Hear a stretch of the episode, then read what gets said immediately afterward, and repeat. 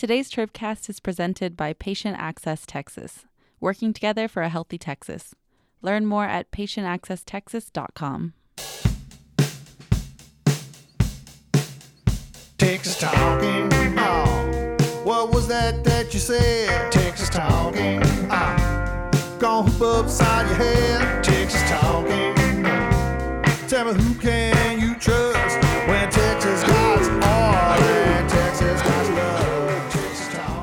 Hi, this is Congressman Henry Cuellar of Laredo with a special introduction of this week's Tribcast from the site of the Democratic National Convention in Philadelphia. You can hear the energy now. We're looking forward to more unity in the Democratic Party this week than what you'll hear in the next half hour. And I'm looking forward to seeing you in September at this year's Tribunes Festival. For now, here's your host, Emily Ramshaw. Thank you. This is Emily Ramshaw here with the Tribcast for the final week of July. I'm not sure if those were boos or cheers, but they were something in the middle there. Uh, I'm here with CEO Evan Smith. They're not saying boo, they're saying Emily. Oh, right. Is that what they were right? saying? Yes. Uh, reporter, uh, oh, out of order. Sorry. Reporter Jim Malewitz Howdy. and editor Aman Bathija. I think we can be more unified than the DNCs. Do you think we could be more unified on the Tribcast? Ross isn't here, so that's a step Well, in as the right we don't each direction. other. Emily or bust, is that now the new? yep. I'll be like, I'm just going to do Sarah Silverman the entire time. Let's promise not to condemn anyone. you, Sarah em- you Emily and bust people, you're being ridiculous. You're being ridiculous. uh, that was the highlight of the Democratic convention for me so Sarah far. Silverman? Probably the entire thing. Yeah. That's pretty great. It No, I thought Al Franken was very funny. It's nice to see him back in that mode again. Yeah, they were just awkwardly standing up there, the two of them. Uh, all right, so let's- Unlike this, this is perfectly normal. Not None of this is awkward in Not any at all way. awkward. No. except for the fact that we have a redhead on the Tribcast. And we're, we brought an extra in case we. yeah, we it's, like, it's like the Castro We've got a spare. You know, if you if you lose one, you've got another one. You can just that's a reference to Bobby Blanchard. in case of emergency break glass. Hashtag ginger pride. All right. Well, we're very prideful this morning. Uh, all right, let's talk about um, uh, how this morning's delegation breakfast went. Aman, can you fill us in on? So, Bernie Sanders actually spoke to the Texas delegation, and it was a de- delegation that had been divided just, you know, the morning before, correct? yes, the morning before, a Bernie delegate went and spoke uh, to the to the delegation, and he was, as I understand it, he was supposed to speak about unity, but he ended up doing the opposite and saying that he condemns the uh, current par- party's current nominee, which caught. Which prompted a bunch of people to get up and yell and boo. Uh, and So, he was- basically condemned Hillary Clinton at a Yeah. time when they thought he was going to be saying, you know, we're all on the same team here. Right, and then he um he he ended up giving in his credentials. I'm unclear exactly whether he was asked for them or he volunteered Oh, them, I'm sure he just did it. yeah, here, take my credentials. but he also apologized. Uh, and uh, so today, Bernie came uh, and spoke to the, del- the delegation, and they loved him, and it was a overall very positive experience. It seemed like everyone was. I mean, especially now that Hillary's officially got the nomination, I feel like everyone feels much more comfortable with you know, praising Bernie and praising the movement. Uh, and he spoke about how he's uh, transitioning from a political campaign to, you know, kind of a more long-lasting Movement. That will try and work with uh, getting people elected uh, from city council to state legislatures to Congress. Do you think that Bernie Sanders learned a lesson from Ted Cruz? I mean, you know, I guess Ted Cruz had the opportunity to sort of focus on a movement versus, you know, really sort of um, shitting on Donald on Donald Trump's party. you know, do you think that Bernie took? Oh, there were any takeaways from it? Because you know, Bernie's fans are in a lot of ways more rabid than Ted Cruz's fans. I have a hard time believing that Bernie Sanders was planning to not endorse or planning to do some version of what Cruz did up until the point that Cruz ran into the what he ran into, and they said, "Oh no, I better I better now play play ball." I, I don't think. I Yeah, wonder. I don't if, either, but- I wonder if he was actually learning from the Cruz experience to be worried about what his supporters might do and how that'll look his nationally. supporters That's what I'm talking His about. His supporters seem more pissed than Cruz's supporters Oh, do. I mean, they're way right? more pissed, which is why I actually think that Bernie may have watched the RNC and thought, you know, God, I, re- I really have to sort of go out of my way to be a team player and to sort of tamp down on some of my people so that, you know, there isn't a big scene. There was a moment, absolutely, over the first 24 hours of that convention where it seemed like he had lost control of his own people. Oh, for he sure. lost control of his own. I mean, the first day was kind of a shit show. I mean, I think watching the first day, I, I don't know, I thought, oh my God, the Democrats are going to give the Republicans a run for their money and, you know. the non-unity in- uh, department, Yeah, who can yeah. have the crazier convention. Yeah, I mean, the Never Trump people were a lot more just mellow. Yeah, yeah, right. I know. Than the the never Hillary people. This is about the worst presidential election we've ever had, isn't it? I mean, just, the, just the- don't you think? Evan's sweeping statements. I- Don't you know. think? we have to go back to the I thought you were beginning gonna of say time? my, my, my, my statements are Trumpian in their sweepingness. Right? Yeah, Um, right. no, it's terrible. I mean, it's great. Most in the- entertaining. it's great in the sense of popping popcorn and, and spectator sport and all that. But both these conventions and both these campaigns and just the whole conversation around electing a president is not going well As planned. and, and it really it's just a, it's a terrible moment for for democracy. I just think it's awful. But Or No? maybe it's a Can you great defend- moment for But can't you democracy. say Why? can't you say that you know we've had these streaks of some pretty boring presidential um, conventions? It seems like you know where there hasn't been nearly as much action, and then maybe we're returning No, to the that's the well that gets fighting back, it out on the that floor. gets back to the spectator sport part. I agree with you. the Russians may determine the outcome of this presidential election. I mean, this is like unprecedented. It's insane. Oh my god. You, as a news hound, should love it. Humankind might have something else to say you, about it. Evan. I, you know, I, I just I was thinking that Sarah Silverman in some ways had a point because the history of our elections have been that you have a first place finisher and you have a second place finisher and the people who supported the second place finisher get on the train. And in, in both these cases, in both these conventions, you've had an awful lot of people who seem to not understand that there has to be one person who wins. And the, the messiness of it doesn't make me feel like this the rest of this election is going to go particularly well for the country. Well, it kind of feels like back to the '60s and how conventions went back then or earlier. Just you know, Yeah. there was a big fight until the last minute when you found out who the nominee was. Th- this stuff is serious. I mean, this is where I'm now going to, you know, I'm going to let Iowa Nice over here take my uh, my my drama advocacy mantle for a second. I, I, I, I think that these are very serious issues, and it just seems like we're focused on the wrong stuff. Uh, I, my favorite line of the convention, other than Sarah Silverman's line, was uh, the Texas Democratic Party chairman Gilberto Hinojosa saying, basically after the sort of kerfuffle in the uh, in the Texas delegation breakfast, "What you heard was not was what was supposed to be said," which is like basically the entire election, right? Yeah. right. Uh, well, what else are we seeing from Texans at the DNC? There, you know, I saw we had Eva Longoria, we had uh, the mother of Sandra Bland, we heard from Cecile Richards, uh, who they called Cecil Richards yesterday. Uh, what else are we expecting to see from Texans? Cecil may be the nicest thing she's been called ever. Yeah, yeah, right. Right. She didn't seem to mind too Yeah. much. We have Sheila Jackson Lee speaking tonight, and we also have Star Jones, who I just learned got her law degree from the University of Houston, You don't claim her as a Texan, please. Yeah, right. and uh, Joaquin Castro is supposed to speak. See, and there's also. that, uh, that- I, that's I the think that's tomorrow. Isn't that the news? That's the news. I mean, I think the Joaquin Castro news, the fact that he's holding the door open to challenging Ted Cruz in 2018, is basically the big takeaway from a Texas standpoint in this convention. There's not a whole lot else. All right. So then, I mean, what do you think the likelihood is there? Switching gears to that topic. Well, it's apparently not nothing unless he's just doing a ma- massive head fake. But he has he has to understand surely, and Democrats have to understand surely that even a weakened Ted Cruz is not a a, a, a, a likely Certainly not a pick-off. layup. It's a hard, it's a very hard thing for a Democrat in Texas in this era to run successfully in the fall. Period. Well, so mm-hmm. Our own Abby Livingston did a profile of Joaquin a, couple, a week ago, and he, he basically said the same thing he said at the convention, but that was before Cruz's, you know, horrible meltdown in the uh, RNC. So oh, now, now it's- Aman's calling it a horrible meltdown. Mark that down. Well, yeah. I, I, I actually didn't think it was that bad until I read Patrick's story about and edited about how um, how how f- there's almost no Texas Republicans, you know, in Cruz's corner at this point. I was Yeah, really but- surprised. In, and in that respect, the real conversation around 2018 is not whether Cruz could be beaten in November, but whether he could be beaten in March. That's probably true. Yeah. right? And you had a couple different people this last week say, well, Rick Perry should run against Ted Cruz in the mm-hmm. primary, or so and so. You know, Katrina Pearson should run against Ted Cruz in the primary, and Trump came in after the convention and said, I'm going to. I think since the last time we recorded it, oh, I'm going to fund a super PAC to help an opponent of Cruz's. You know, I just think it's a really hard thing to beat an incumbent, even in a cir- circumstance like this, and it's especially hard to beat a Republican with a Democrat in Is Texas it, right now. is it any riskier for him to, if he does decide to run sooner than later, for, for him to run, maybe get beat really badly, and then try to lick his wounds? Or I mean, should it, w- would it be better for him to wait until there's maybe Texas maybe looks a little bit? well, he's given up a job, right? right. right. he would be running for the Senate and not running for Re-election. Congress, mm-hmm. and so he'd be giving up a congressional seat. And maybe that's okay. Maybe I mean the the, the problem in some ways over the last 20 years for te- Democrats has been that very few people are willing to take the risk of running. And so the result is that you get these department store mannequins and cardboard cutouts who are the party's nominees for big offices because nobody wants to risk the safety and comfort of their current gig.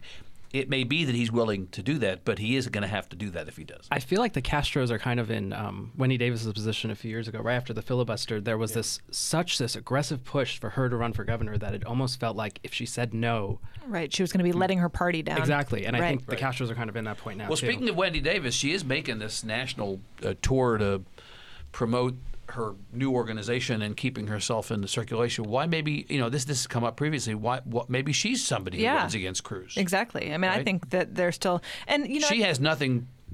She has not as much, I would say, to lose. Not nothing. What, she has gonna not, she doesn't have a she has job? not as much to lose as Castro does in the sense that she wouldn't be right. She wouldn't be giving up a job. Right. Didn't Joaquin Castro say? I mean, hasn't it been sort of a broader statement than Senate? Hasn't it sort of been? You know, I could I could conceivably think about running for Senate or for governor or for. I mean, he's sort of laid out the list. Well, in Abby's story, he also mentioned the idea of uh, Democrats need to back him. It can't just be he's at the t- top of the ticket, a cashier at the top of the ticket, and they'll do all the work. He- the party has to develop more infrastructure and you know develop its grassroots. He says Right. no, he was basically and there's no magic candidate except maybe Matthew McConaughey. if he were Right. and that's and that's the. And he's pro- going to be busy teaching at UT this fall. exactly. Don't, don't disrupt that. Right. Uh, th- that- and that in, So he'll run on education. Aman has actually, I think, made the most important point so far, which is that i even if somebody like Castro were to decide to run, if you're up at the top of the ticket and you look down and there's nothing there, and this has Right. been the predicament for a lot of people before. Many. If if it's you at the top and then there's nobody else of any consequence running for any of the other offices, in some ways that's a really hard. Now, the, the flip side of that is that somebody has to jump off the ledge. Somebody has to do it. Well, but Wendy Davis jumped off the ledge. I mean, But she had Letitia. It kind of didn't get really good from there at that point. But and then she had like you know, but but but unless you actually have, as Mon says, a party infrastructure, a real slate of candidates, it's hard. Um, I think it's an interesting question to ask. You talked about the possibility of well, maybe I'll run for governor. You know, who at this point seems to you to have more vulnerabilities in an election next time, Abbott or Cruz? Cruz certainly. At least now. I mean, a Abbott just keeps his head down. Right. Yeah. Right. Yeah. Yep. Uh, a question from Facebook. Evan, I think you're going to be the only one qualified to answer this question. Unlikely. Uh, how have conventions changed over the course of your lifetime? Well, I, I, I- think to, to uh, Jim's point, I think they used to be really boring and scripted and predictable. Um, Jim's and- the youngest one on the Tribcast. Well, but I think he's right about that. You know, you have to go hmm. back. People always cite 68, but 68 is the exception that proves the rule. Most of these conventions are orderly. And, you know, there have been moments, 1980 with Ted Kennedy and Jimmy Carter, in 1976 with Ronald Reagan and Gerald Ford. There was a little bit of drama, but these conventions have not really been worthy of coverage. And, in fact, the networks have cut back pretty significantly. The conventional networks cut back pretty significantly on their coverage of the conventions because there was really nothing to see. It turns out actually that the cable networks doing all day coverage all four days um, have really gotten something for that. You know, you think about the shouting from the floor. Um, uh, on with the rules fight at the Republican convention Monday morning, Yeah, first people are day even of the tuning in during the day, which is, like, The- unheard of. The middle of the day stuff has actually gotten to be very interesting. In some ways, the stuff in the evening, you know, I thought, for instance, Cory Booker was more like Snorri Booker. You know, that was really Elizabeth Warren seemed to be completely off. Michelle Obama was really great. I think, as advertised, gave a really terrific speech. But even some of the stuff in the evening has not been as interesting as some of the stuff during the day. I thought Michelle Obama was amazing. She gave just incredible, like that. You, you you see people talking about her running now, Right. in the future, which I don't even think people were doing in 08 or anything. It was a great speech. And I thought There last seems night, to be bipartisan acknowledgement that it was a great speech. I thought Sandra Bland's mom and all the other mothers were far more compelling than Bill Clinton last night. Oh, I absolutely did too. I actually did, I thought that was sort of a weird appearance and yeah, a little uncomfortable and a little quiet. I don't know. He's getting rave reviews, but I actually was pretty I, bored. I- I felt like he, he eventually sort of came around to starting to get, get a little bit more powerful, but but it was really meandering at the beginning, and you just wondered like, where is he going with this? Well, if you're just tuning in for this week's Tribcast, remember that you can uh, shoot questions our way via Facebook. Uh, we are here and ready to take them. Um, we've talked about Joaquin Castro. Let's talk about Julian for a minute. How disappointed was he publicly or you know privately over getting passed over for Hillary's Veep slot? I think the signs were clear for weeks or months that it wasn't going to be Pre him. pre Hatch Act, the signs Yeah. were clear, right? Pre, certainly pre Hatch Act, and, and please explain what the Hatch Act stuff is for uh, the Oh, uninitiated. uh, uh, someone had uh, filed a complaint against Castro, and it had been investigated and confirmed he had violated the Hatch Act, which was he had um, been giving an interview to Katie Couric, I think Yahoo, and um, uh, had was speaking as a HUD secretary, and then switched to speaking as a Democrat for Clinton, and. Apparently, you're, you have to be much more careful about doing that. You're not supposed to do He, it in the he same thought interview. he was insulating himself by saying something to the effect of Right. taking off Taking my off HUD my hat. HUD hat. Yeah. Right. And that apparently wasn't sufficient. yeah, he, it seems like he should have actually just said, "No, let's do a whole new interview." Th- th- Do you think this is disappointing election, for him, th- or- look, yeah, yeah. sure, it's disappointing because you know these things come around. Right. They don't necessarily come around a second time. There was an awful lot of chatter leading into this election that he would be an ideal running mate for her, and that he mitigated to the degree that she had anything that she needed to shore up. She was old, he was young. She was white, he was Hispanic. She had experience doing foreign policy. He had been a mayor and had much more domestic policy experience. You kind of go down the list, and in some ways, he was a perfect, too perfect complement for her. The problem was that the world has gotten to be a lot more complicated this election has become a, a, much more foreign policy, globally focused election. She said herself, I really need somebody who can demonstrate to the public that they can do the job on day one. And there became this conventional wisdom built up around Castro that he wasn't qualified, fair or unfair, that he wasn't qualified to be a president if something should happen to her on, you know, and he, and he suddenly became the guy. Uh, that was his biggest liability, I think. Uh, the, this is pre-Hatch Act. And there was also, I think, a feeling that given Trump's rhetoric, um, a Hispanic running mate wasn't as essential to. Right, uh, because bringing the out the Hispanic what they community needed is- was a white is man, largely frankly. with her anyway, and so Right. Right. her, her problem is is more um, uh, white voters uh, than non-white voters, and so the Right. thought was put and and you know it's it's had it. Uh, Tim Kaine, who was at the Tribune Festival last Mm-hmm. year, nice guy, uh, you know, I- I- interesting guy, speaks Spanish, you know, is. Um, uh, is generally well liked apparently in the Senate, and uh, you know, a lot of people have had good things to say about him. Nonetheless, is alienated. Go back to some of these Bernie Bros, Right, so on the who, trade who don't think he's sufficiently progressive, and so that's the. But I think you know Castro was being attacked from the left also. If you remember, that was another problem that he had. I think Yeah, it was a problem he could have gotten over. I think this may actually preserve preserve his chances, possibly for higher. I mean, I think if he has you know potential presidential ambition someday, it may be better that he's been passed over for the Veep slot. I think the question is what happens to him now. That was in some ways the context of the conversation that led to Joaquin Castro saying, "I may decide to run against Cruz." Was well, what are you all thinking? And and you know, he Secretary Castro's time in Washington theoretically comes to an end at the end of this term, unless. Hillary, Hillary decides to appoint him something else in a cabinet, or he goes into the DNC as the chair, which he's now said he doesn't want to do. Right. He basically finds himself in the same situation he was in, and he alluded to this the other day. He had been on the council in San Antonio. He ran for mayor. He finished first in the first round against Phil Hardberger, but then he got into a runoff and he lost. He was suddenly out of office. He cooled his heels in a law firm, came back around four years later, and he ran again and he won. And so conceivably, he goes out of government now for a few years, does something else, and whether it's in two years or four years, whatever else, he thinks I'm going to come back around. That DNC job is probably thankless, right? I mean, he looks at that and thinks like, "This is a shit show. There's no way I want to touch that." Well, it's if I mean, especially going in now, if anything bad happens, if the you know your emails aren't secure. But you know, Hey. if, if Yeah, Hillary right. loses or if Democrats don't do as well as expected in Congress, congressional seats, he takes all the blame. Mm-hmm. Right. And that's for if you have a- aspirations for higher office, you know, that's a no go. And so, all right, well, let's switch gears and talk about the um, big voter ID ruling in Texas last week. Jim, walk us through what did a federal appeals court find about Texas's very strict rules? Sure. The uh, Fifth Circuit, which uh, we all know is uh, among the most conservative uh, appellate courts in the nation, um, found that the Texas voter ID law um, is discriminatory. Um, it, it did not rule on whether uh, lawmakers intended to discriminate, uh, but basically it said that the rules, um, as they stand right now, um, cannot.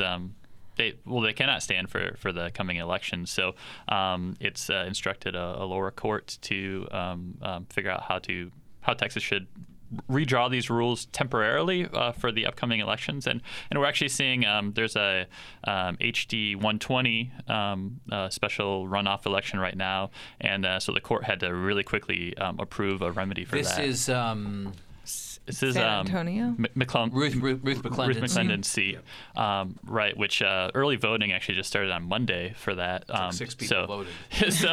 so, super low so, so uh, Texas had to strike a deal with uh, opponents of the of, of the ID law to basically allow you know anyone who, who came to the polls without the w- one of seven forms of ID mentioned in the law to be able to cast a provisional ballot and and say, and then sign an affidavit of who, who they are and, and why and, and saying that they um, you know didn't have access to this ID. Which is what you you used to be able to do before voter ID. Right, right, yeah, yeah, and um, and you know one of the things you you, you can bring you can bring uh, your registration card um, or you know uh, um, bi- uh, a bill or other go- Like a government utility document, bill. U- utility bill with your address, and, and even if you don't have that, um, you you can um, just put your um, social sec- uh, la- last uh, digits of the social security number uh, on the form, sign your. Um, If I if I could wave a wand, I would like to have data that showed what potential voter turnout implications would be in three of the very close races and three of the only close races on the ballot in November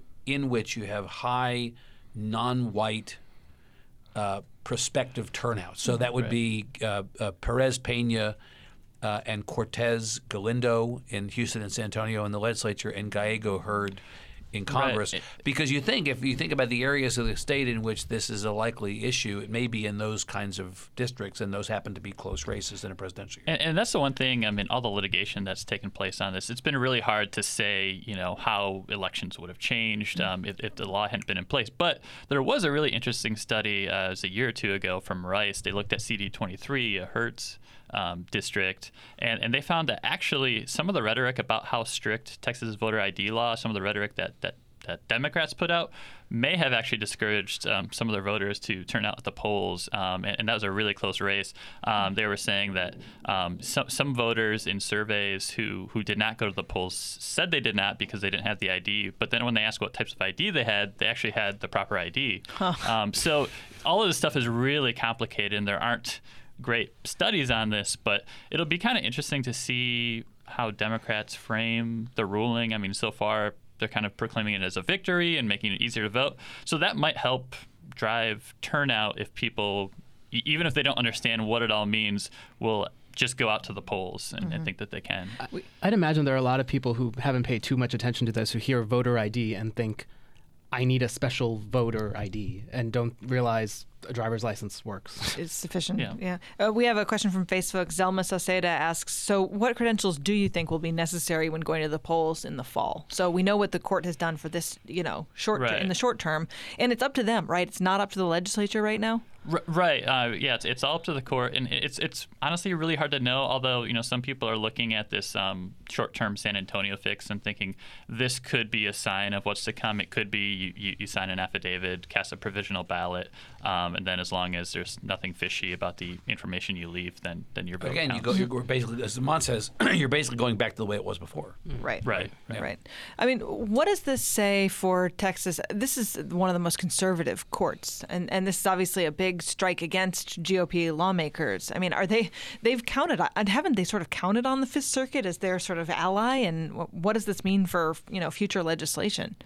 I mean, I, I think it just really means they, they have to be careful and they have to do their homework. I mean, the, the Fifth Circuit in, in this um, really long ruling pointed out the fact that um, legislative council, or, or actually, I think it was uh, Lieutenant Governor Dewhurst at the time, the council had had said he had sent out the information that says, you know, this block of voters will be um, discriminated against and disproportionately affected. And they went ahead and uh, passed a law anyway. And and so I think they have to really be careful. I mean, about their emails even uh, between um, uh, members, but um, just to to make sure that they're justifying some of these laws that they pass.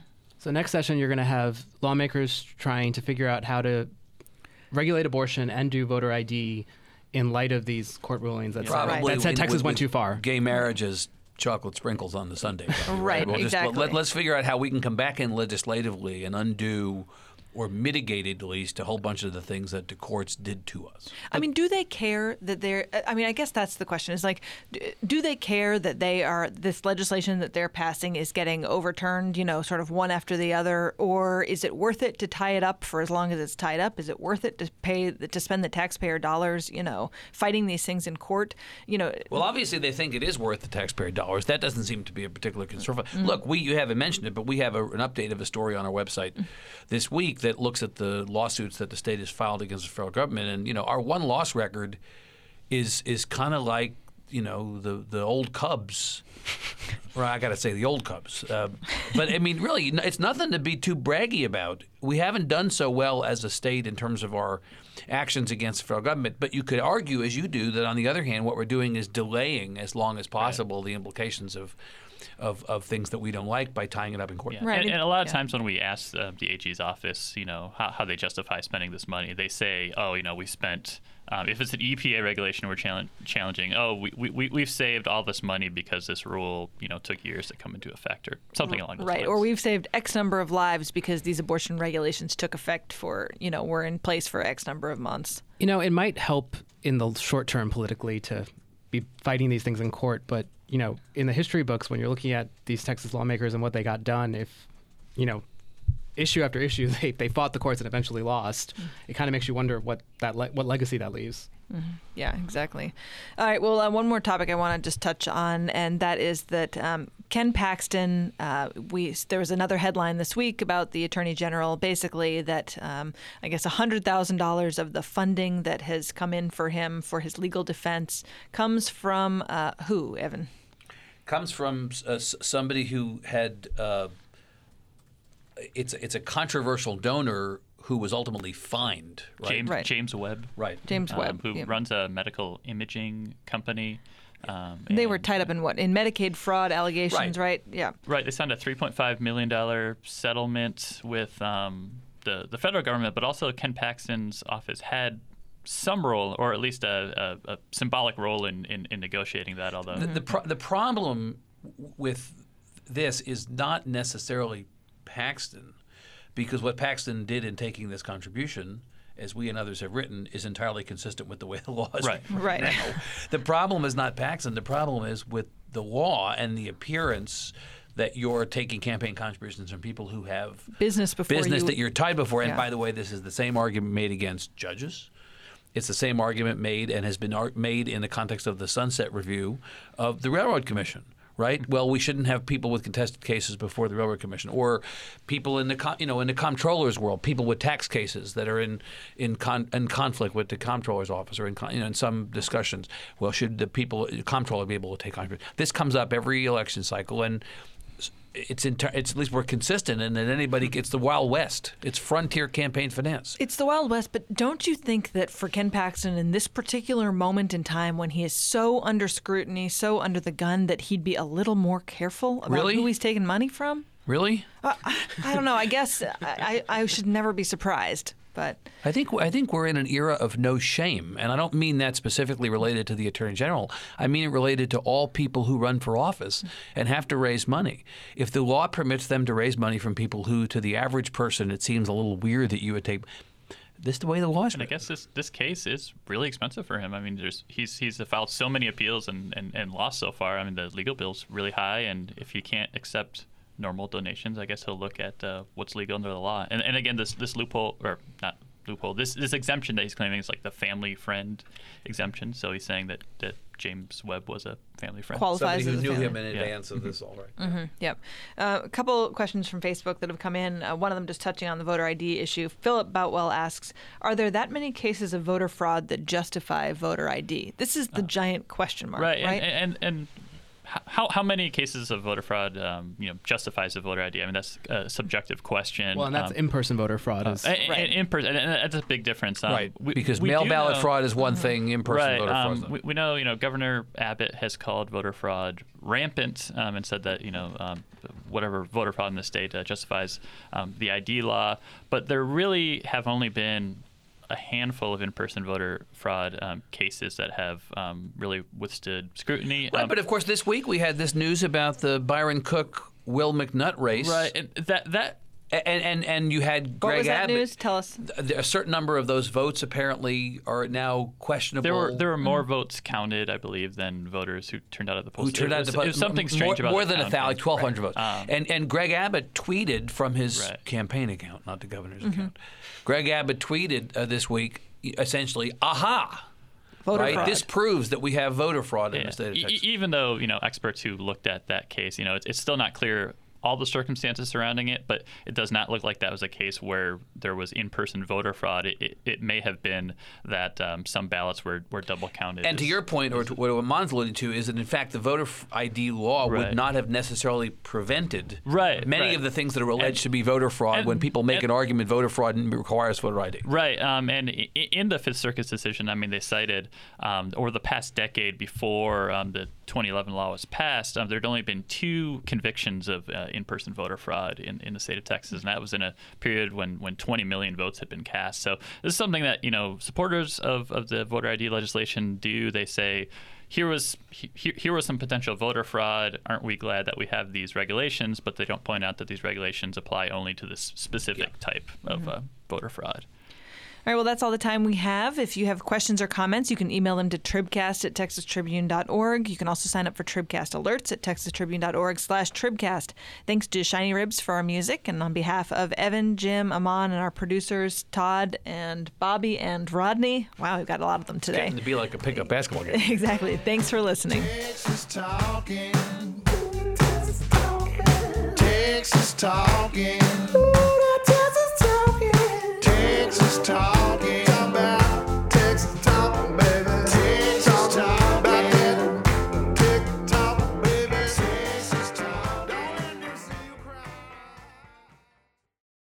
Lady is just a terrible word. Lady is a bad word. Yeah.